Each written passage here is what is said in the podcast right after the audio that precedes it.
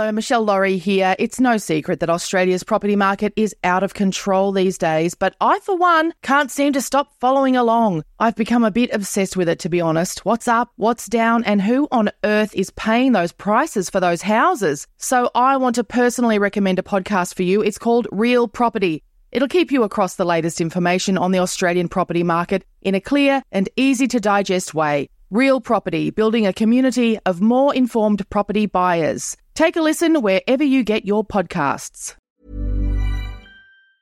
When you're ready to pop the question, the last thing you want to do is second-guess the ring. At BlueNile.com, you can design a one-of-a-kind ring with the ease and convenience of shopping online. Choose your diamond and setting. When you find the one, you'll get it delivered right to your door. Go to BlueNile.com and use promo code LISTEN to get $50 off your purchase of $500 or more. That's code LISTEN at BlueNile.com for $50 off your purchase.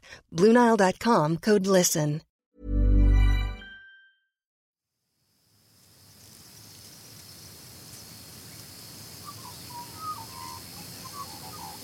The producers of this podcast recognised the traditional owners of the land on which it's recorded. They pay respect to the Aboriginal elders past, present and those emerging.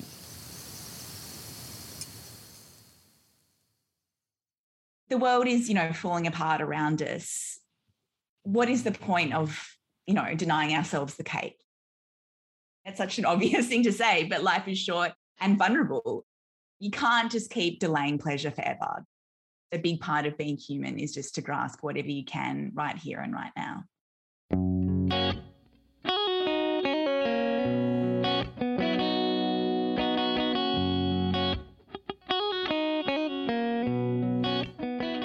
What if, as a child, you were a female assigned person, but you didn't want to grow up to be a woman?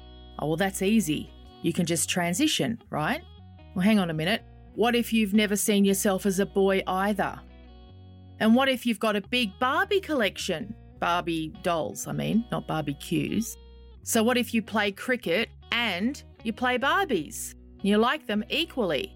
And what if those feelings never go away, even as you grow up and start going through the gender transitioning process? I'm Michelle Laurie, and this is Calm Your Farm, tips and tricks for taking care of you from the unlikeliest of gurus. If you struggle to understand or even accept the they/them gender pronoun, then this is a great episode for you, because Eve Reese never set out to be a spokesperson for a new genre of pronouns. Eve assumed they were a run-of-the-mill transgender person until they realised they just weren't. So then what? They had to be something, right? While we're all in this enlightened mood of celebrating our true selves, why should Eve still have to squeeze into an ill-fitting category just because there are now a couple more to choose from? Well, it's just not happening, okay? We are going all the way. We're going all the way to they and them with Eve.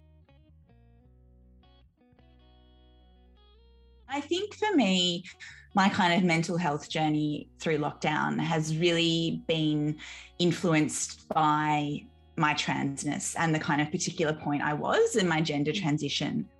When COVID hit early last year, I was really kind of at the point of starting to commence what's known as medical transition, which means taking hormones to change one's appearance and undertaking gender affirmation surgery. All the kind of disruptions caused by lockdown kind of really caused a huge delay in that, which was incredibly stressful and frustrating.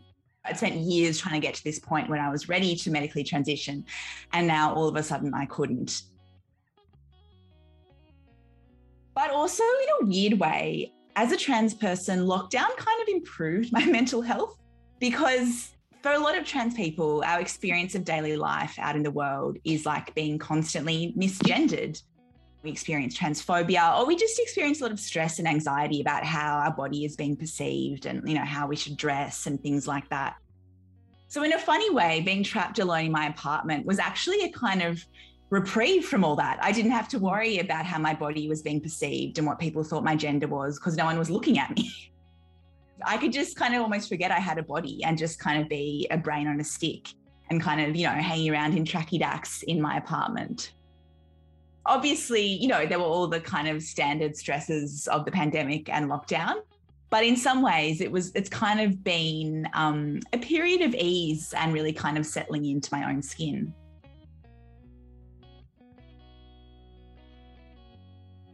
Like so many of us, I have a history of depression and anxiety and eating disorders and, you know, just generally the challenges of being a human in this world. Coming out as trans has, in a way, ameliorated a lot of those stresses. But, you know, I still live with mental ill health. I'm still on SSRIs. So I suppose what I've learned over the years is, in a way, that the real key to managing my mental health are the really, really obvious things. It's things like getting a lot of sleep. I really need 9 hours of sleep a night to be a functioning human. And I've, you know, for years I've kind of fought against that and thought I should be one of these like type A people who can get by on like 5 hours, but that's just never going to happen. So for me, it's like sleep and it's daily exercise, getting those endorphins.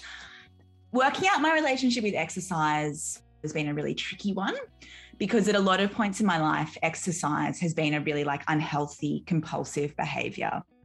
Being kind of in the grips of eating disorders, exercise has been another way to like control my weight and kind of punish my body. It's sort of something I need to be a bit wary of when I feel drawn to doing exercise a lot, to make sure I'm not falling back into those old habits. But I have kind of, I think, retrained my brain that over the last couple of years, like now I still exercise every day, but I do it because of how it makes me feel. I do it for the freedom of my body to feel strong and energized, not to try and make my body smaller or like more kind of, you know, controlled or muscular. The other one that's really helped, which I've really only taken on in lockdown actually, is to have a break from drinking. I think I, like many people, found early in the pandemic and lockdown, I was drinking more than I ever had before. Because, you know, I was working from home and I was using more and more having a drink at the end of a work day as a way to like have a division between my work life and everything else. It was just starting to make me feel a bit crap. I think that's also part of growing older, that, you know, I realised once you hit 30, suddenly my body can't metabolise alcohol anymore. About 3 months ago, I just gave up drinking altogether, and it's actually just made such a difference to my mental and physical health. Like I sleep better, my anxiety is reduced, I have more energy during the day. It's been really great.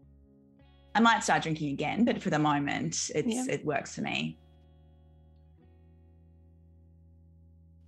I think the biggest thing to remember to do when you're struggling is just to have self-compassion.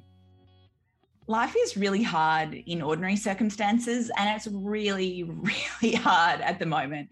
We're grappling with the pandemic, the existential threat of a climate crisis, and, you know, rising inequality and racism and all these things. It's so much, and it's kind of insane that we're still expected to like do our jobs and, you know, be like functional humans and like shower and, you know, all these things, as well as going through all these massive global stresses, which are really impacting our brain's ability to function. This prolonged stress is impacting our brains and we can't really do anything about it. So I think I'd just say to people just to have compassion for yourself, for what you're going through and for what your body has achieved in keeping you alive to that point. Have that compassion, have really low expectations of yourself, and congratulate yourself for whatever you do achieve.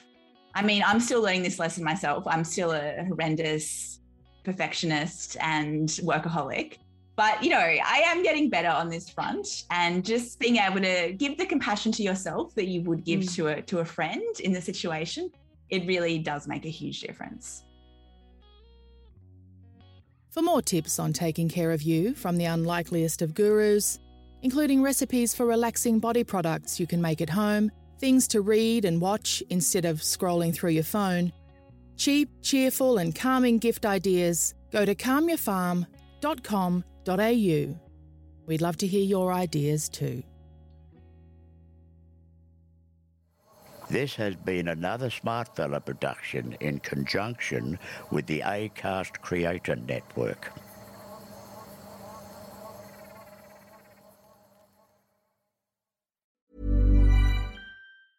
Even when we're on a budget, we still deserve nice things.